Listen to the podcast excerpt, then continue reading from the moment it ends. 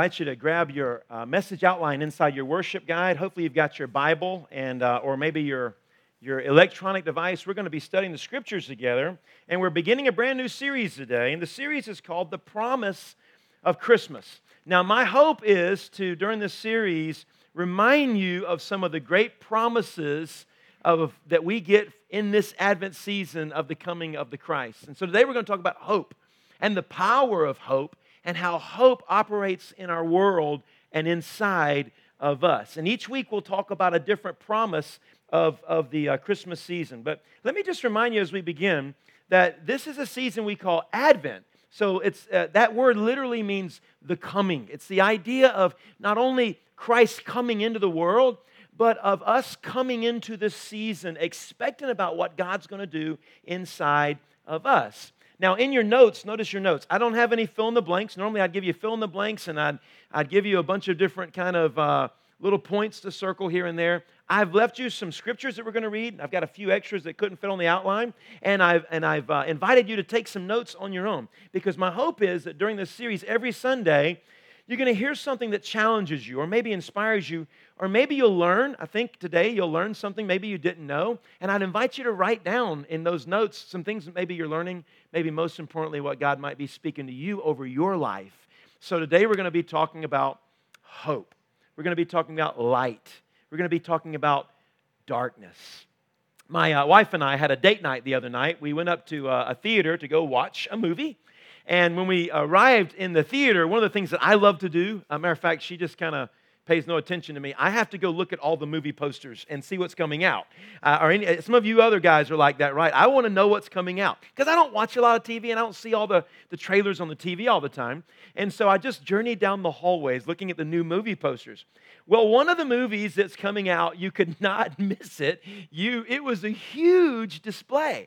It was probably eight feet long, sitting in the middle of the lobby. And not only was it a big, one of these huge productions, there was also this stormtrooper looking guy standing right next to it, right?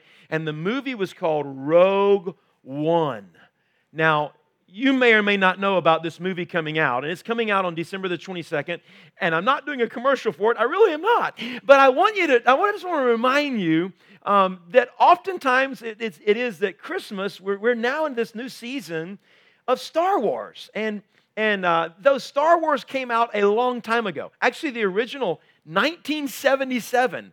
Now, after 1977, we have a lot of different Star Wars movies that have come out. And I think it was even last Christmas that we were having The Force Awakens, right? The Force Awakens was coming out. Now, when I was a kid, the Star Wars movies were huge to me. I'm going to date myself, but I was born in 1970. Okay, oh, okay, yes. I'm a kid for some of you, I know. I was, and some of you, I'm really old. Uh, I, I was born in 1970, and so when the original Star Wars came out, I was seven years old. And this guy on the screen called Luke Skywalker, I thought looked a little bit like me. So I, I thought, wow, you know, here's a character that I can really identify with. Now, listen, at Christmases and birthdays, it didn't matter whatever else I got. I was asking for Star Wars stuff. I had all the little figurines. I had the Death Star. I had the, the, uh, the different uh, ships that they, they, they flew. I had a lot of Star Wars stuff. And, and what was interesting about this movie was it kind of captured America. I mean, you had this, this light force, this, this, these, these good folks who they were called the, the rebellion, they were called the Jedi's, who were battling, battling against the dark forces, the evil empire, so to speak. And it was good versus evil, light versus darkness. It was the evil empire, the dark side, right, versus the force, right? And, and I decided today that what a, what a better kind of metaphor to dive off with in Christmas than to think about what it is in those kind of movies when we look at darkness versus light, evil versus good, it kind of captures us. And I want to talk about that in respect to the world we live in. But before I do that, let me just kind of share the trailer for Rogue One, which is coming out in the, in the month of December, just kind of remind you what these movies are and how they kind of attract us. All right?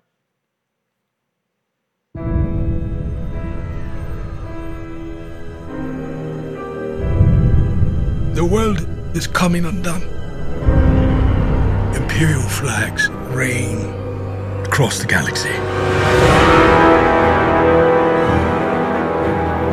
Can you be trusted without your shackles? Let's just get this over with, shall we? We've a mission for you. A major weapons test is imminent. We need to know how to destroy it. If you're really doing this, I want to help. Good. Good. I've been recruiting for the rebellion for a long time. We destroyed our home. I fight the Empire now. I fear nothing. All is as the Force wills it. The captain says you are a friend. I will not kill you. Thanks.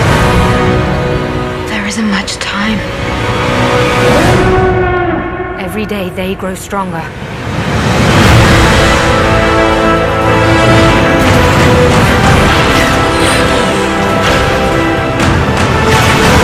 There is a 97.6% chance of failure. He means well.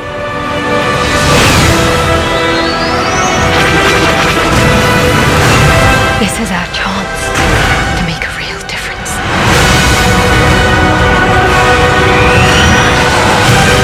Are you with me? All the way.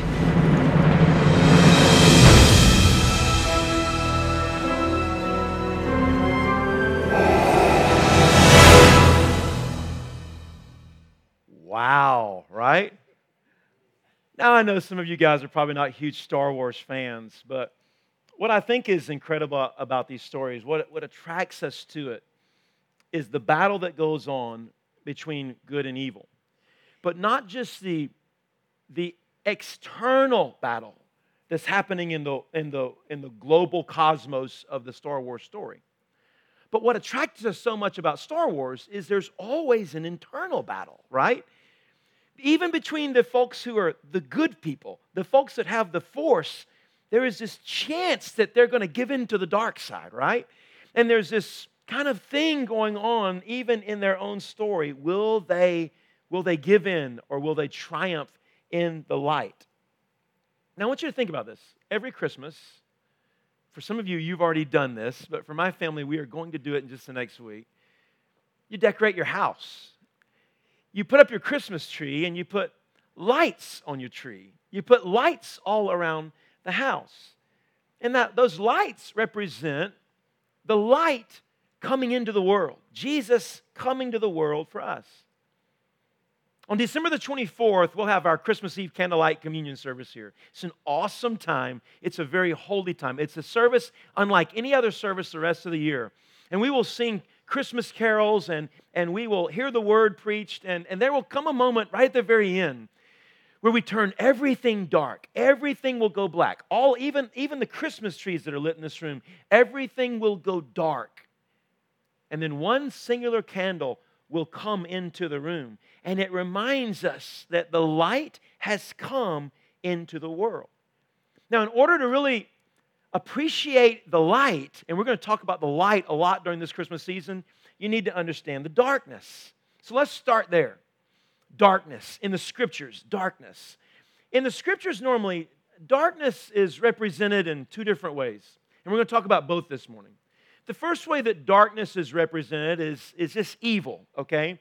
And when we, mean, when we say evil, what do you mean by that? We mean the hurt, the pain that we do to one another. Evil is that, that bad side that even sometimes as a society we start drifting towards, even as cultures, we start doing harm to one another, even in societies. And so that the first understanding and first kind of metaphor that we see in Scripture about darkness is that of evil. But a second way that darkness presents itself in the scriptures is with this understanding of gloom or despair or despondency.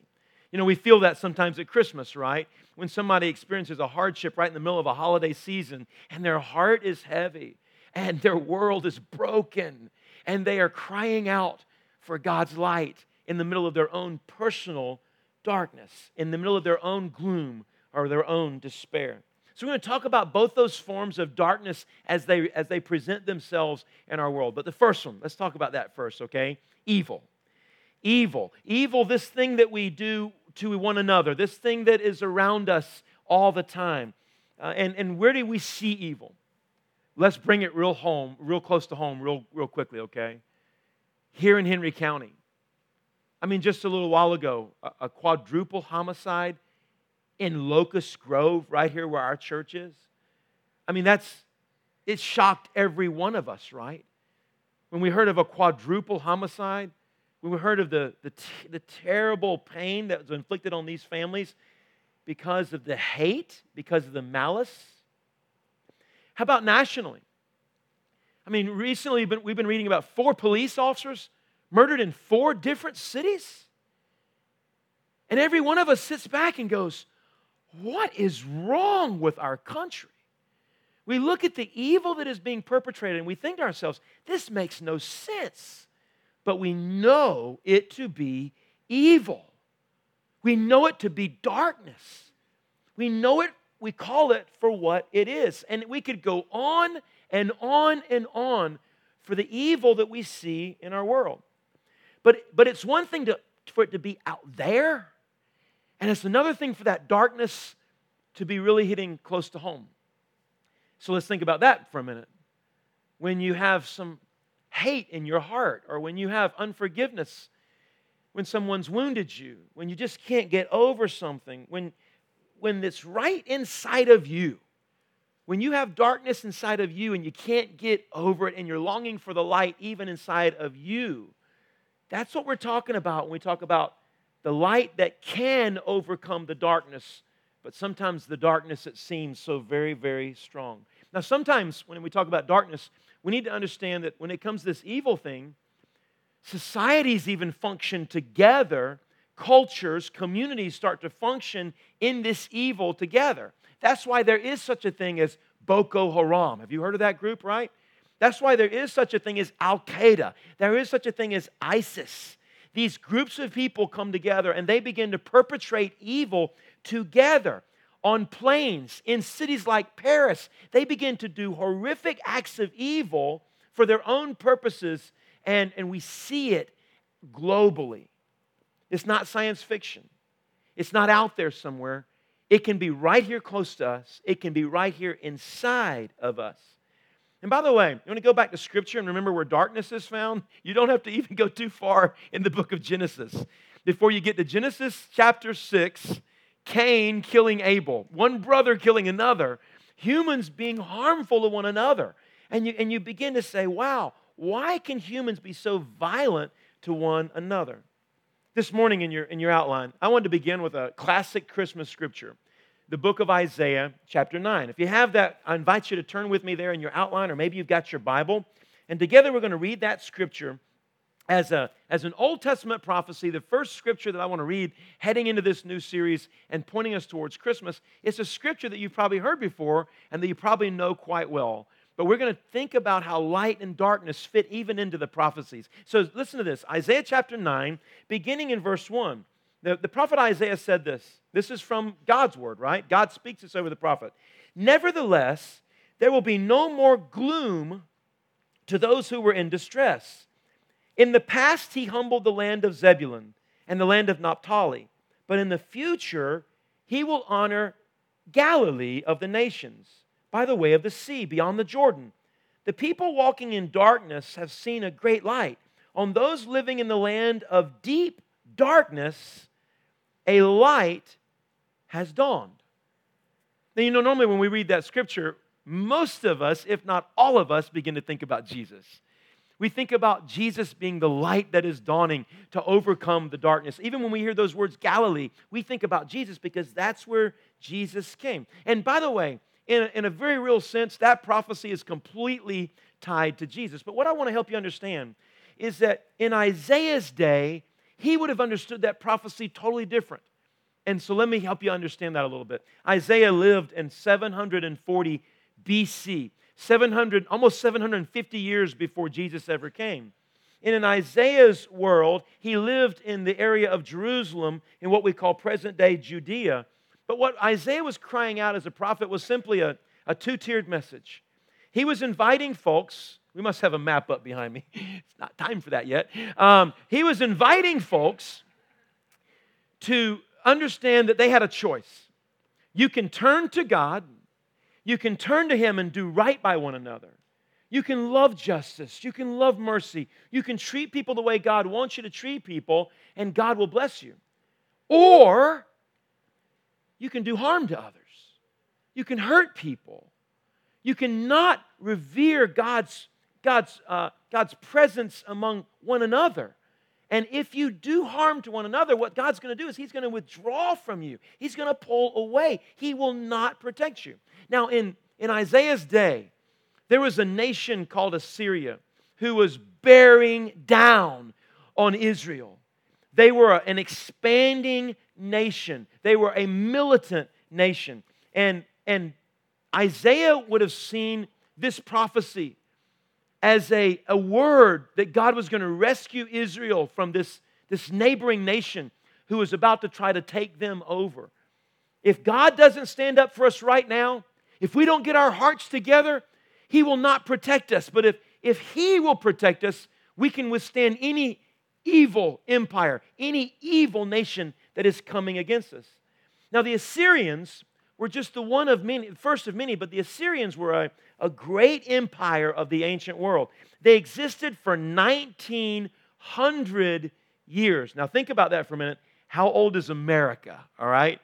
Now, if you can think about how old America is, now you have a, a, little glimpse of how long 1900 years is. The Assyrians were an empire for 1900 years. They existed longer than the Roman Empire. The Assyrians were a great empire of the ancient world. Now, they existed in modern day Iraq, where Iraq is today. That's right where they were, but they were an expanding nation. Sometimes they were good, sometimes they were evil. Sometimes they were weak, sometimes they were strong. But as during Isaiah's life in 740 BC, the Assyrians were experiencing a resurgence, a resurgence economically, a resurgence militarily, and they were expanding their empire and they were starting to take over great parts of the world. So let me show you that on a map. You'll see, you'll see Assyria over here, kind of in the middle of the map. You see that big word, Assyria. And Assyria was moving westwardly. And you, Israel lies over here in that area of Tyre and Samaria. And, and some of those red dates that you see up there were the way that Assyria was beginning to take over new parts of the world. And so, if you'll see Damascus, they took over the northern part of Israel, began to take over the, what, what, was, what was called the northern kingdom. And even as, as early as 722, they had taken over the northern part of kingdom. What does that mean? That means that they had come in, they had conquered. Some of the people that were there, they had taken back to their homeland of Assyria. They had intermarried, they had changed their names, they had changed their culture, they wouldn't let them speak their language. They had dominated the northern kingdoms of Israel. By the way, Isaiah is in the southern part of Israel. And he is the, the, Assyrians have already taken over right the, the northern part of Israel, and, and Isaiah is, is worried he's concerned that God's protection is off of the southern kingdom of Israel.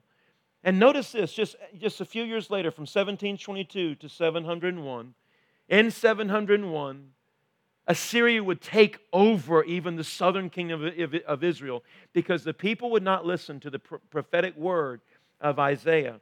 This was happening in Isaiah's life. Let me read a scripture to you real quickly. You can find it in 2 Kings 15 29, we read this scripture. It tells us about how the Assyrians took over Jerusalem. In 2 Kings 15 29, it says this In the time of, in the time of Pekah, king of Israel, Tiglath-Pileser, king of Assyria, came and took Ijon, Abel Beth Maachah, Janoah, Kadesh, and Hazor. He took Gilead and he took Galilee, including all the land of Naphtali, and he deported the people to Assyria.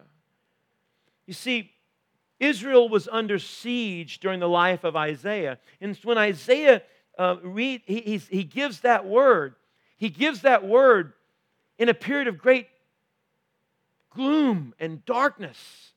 And he's crying out for the light.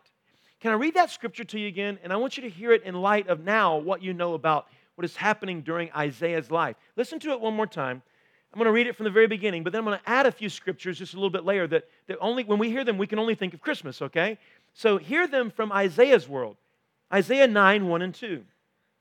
Nevertheless, there will be no more gloom for those who were in distress. In the past, he humbled the land of Zebulun and the land of Naphtali. But in the future, he will honor Galilee of the nations by the way of the sea, beyond the Jordan. The people walking in darkness have seen a great light. And on those living in the land of deep darkness, a light has dawned. And picking up in verse 6 For to us a child is born, to us a son is given, and the government will be on his shoulders. And he will be called Wonderful Counselor, Mighty God, Everlasting Father, Prince of Peace. And of the greatness of his government and peace there will be no end.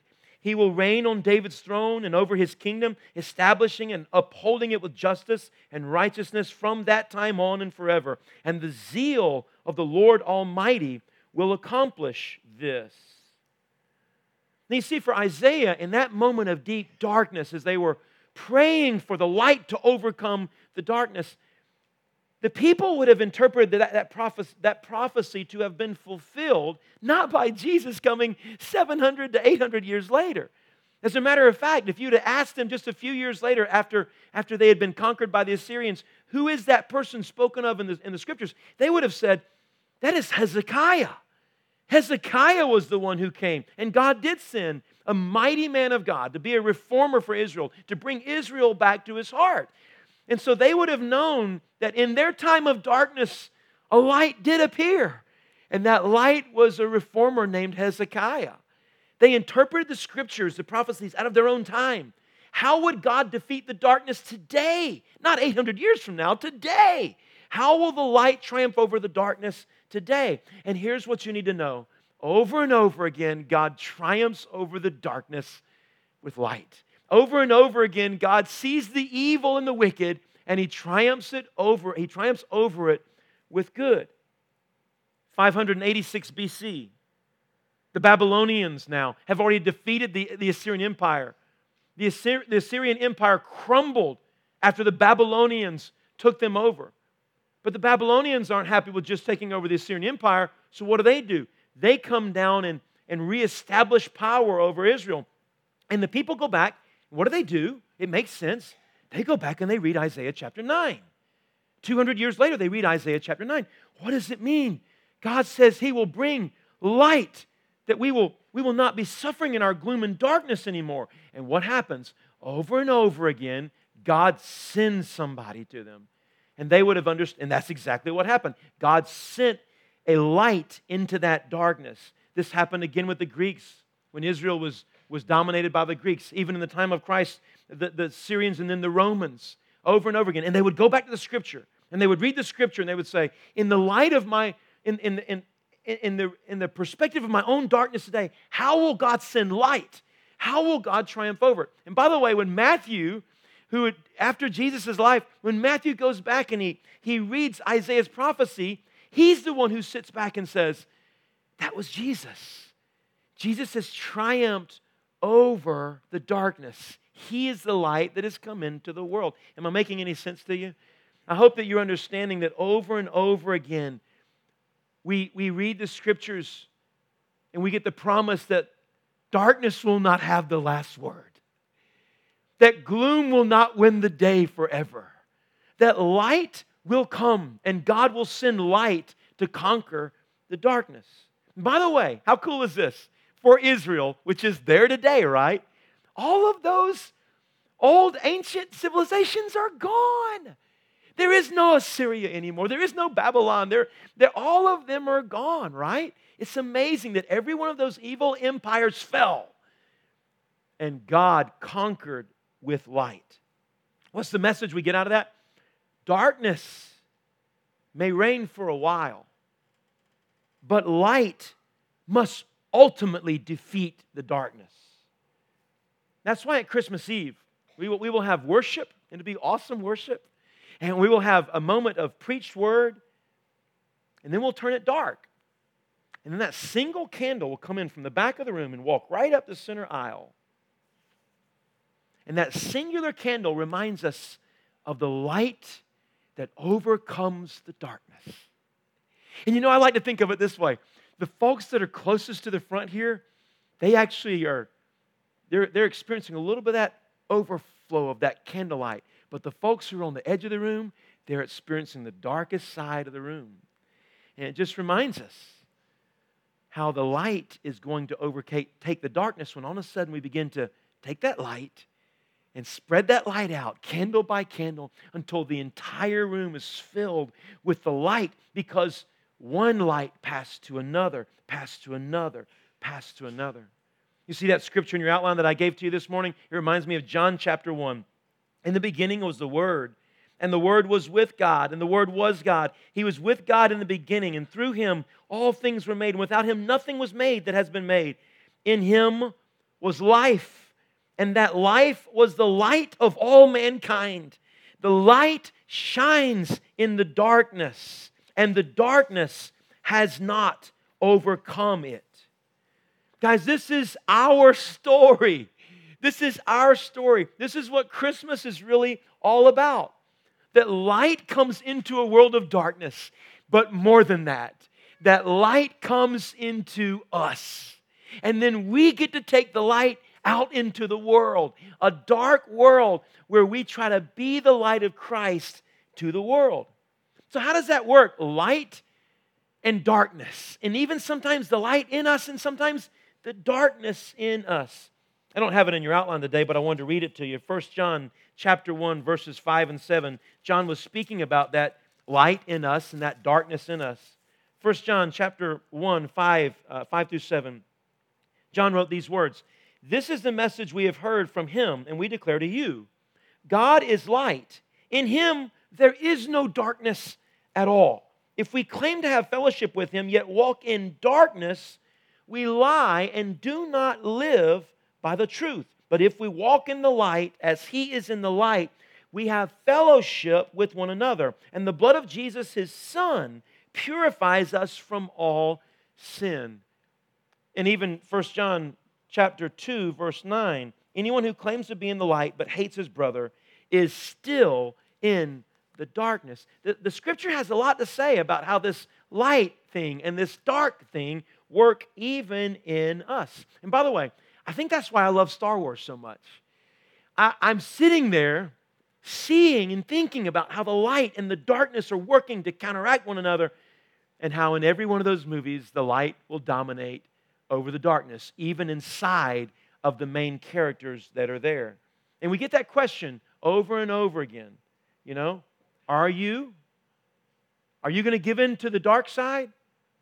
Are you going to walk in the light? Are you going to use the force? So, real quickly, let's watch this classic scene that I bet everybody in this place remembers, right? When Darth, dad, right? Darth, dad, is fighting Luke.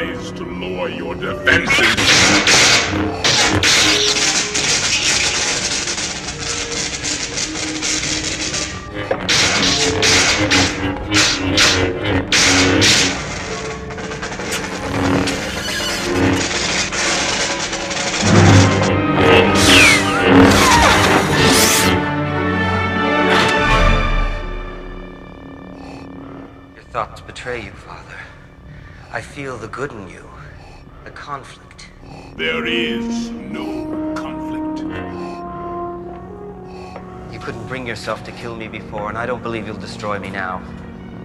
You underestimate the power of the dark side. If you will not fight, then you will meet your destiny.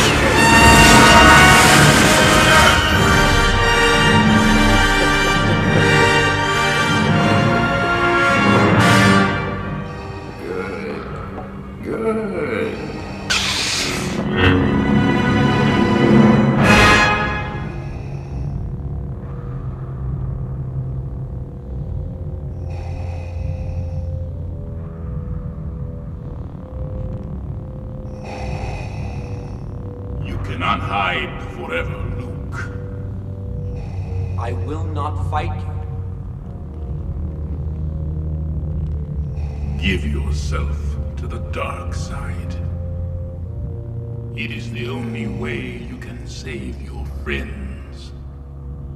Yes, your thoughts betray you. Your feelings for them are strong, especially for sister. So, you have a twin sister. Your feelings have now betrayed her too. Obi-Wan was wise to hide her from me. Now his failure is complete. If you will not turn to the dark side, then perhaps she will. Good.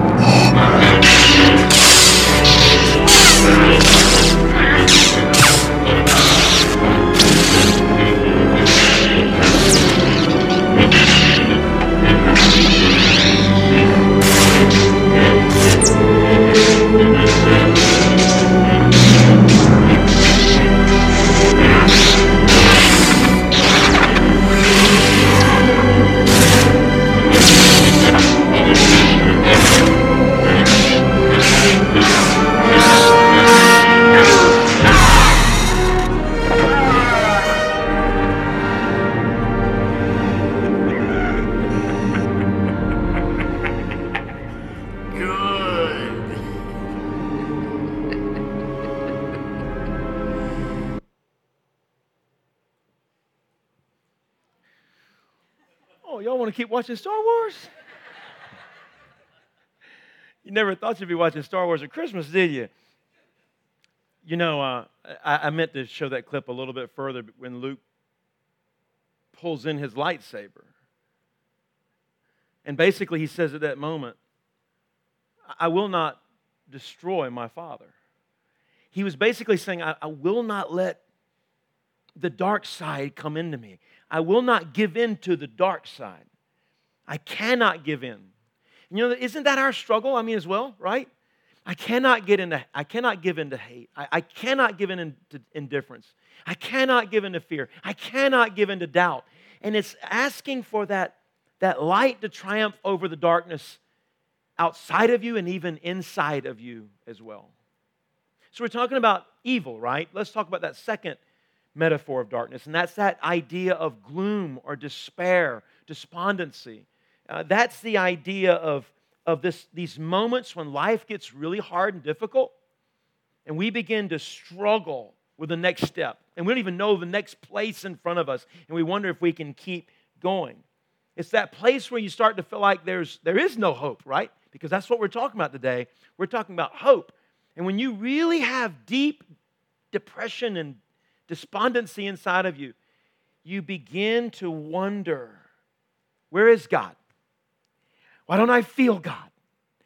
Why don't I feel His light inside of me? Why don't I just feel consumed and overcome by the darkness? And it's in those moments we read in the scriptures, we, we hear over and over again that you, you've got to reach out, that you've got to trust Him, that even in those moments of those, those darkest, what one theologian called the dark night of the soul, in those moments of your own dark night of your own soul, when God feels so far away, that you reach out and that you trust that He is still here and that light still can overcome the darkness.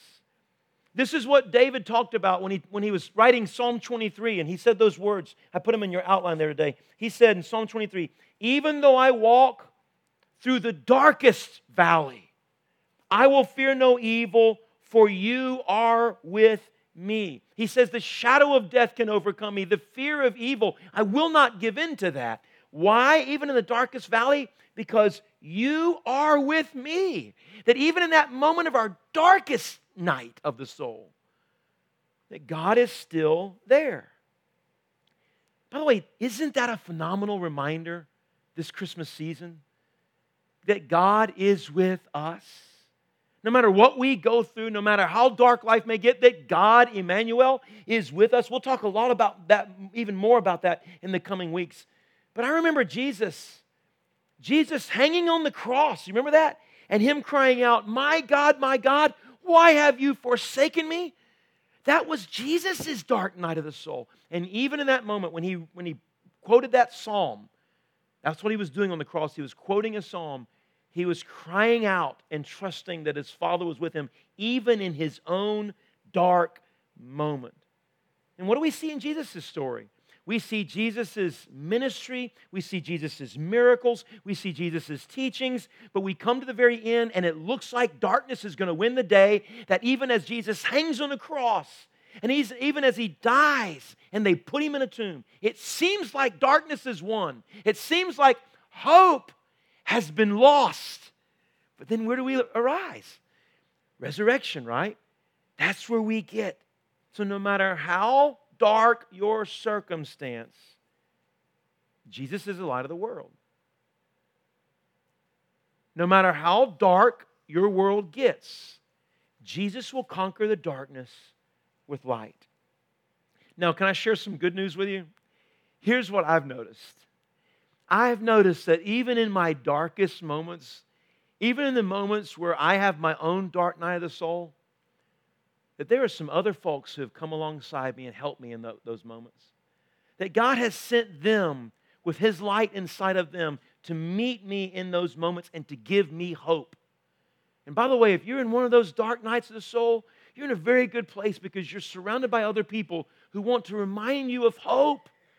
That Jesus is the hope of the world and to trust in the light even when you're in experiencing your own personal darkness. And here's some more good news. Guess what? You are the light of the world. I thought you said Jesus was the light of the world. Yeah, I did. I did. I said Jesus was the light of the world. And you're the light of the world too. We're going to read a couple of scriptures in just a second that are going to show that to us. But you are the light that takes light to others in the middle of their darkest night of the soul. You're the one who carries the light. Look at these two scriptures with me, real quickly. When Jesus, uh, John 8 12, when Jesus spoke again to the people, he said, I am the light of the world. One of the classic seven I am statements in the Gospel of John. I am the light of the world. Whoever follows me will never walk in darkness, but will have the light of life. That's a promise, right? But look at that next scripture. It says in Matthew 5 14, Jesus said these, world, these words You are the light of the world. A town built on a hill cannot be hidden. Neither do people light a lamp and put it under a bowl. Instead, they put it on its stand and it gives light to everyone in the house. In the same way, let your light shine before others, that they may see your good works, your good deeds, and glorify your Father in heaven. So, Jesus is the light of the world. Anyone who follows him will not walk in darkness, and we are the light of the world. Is it really both of them? Absolutely. It's both. Jesus is the light. He's putting his light inside of us and he's sending us out into the world. By the way, when Jesus said, You are the light of the world, right there in that Matthew passage, it was plural, wasn't singular. It was plural.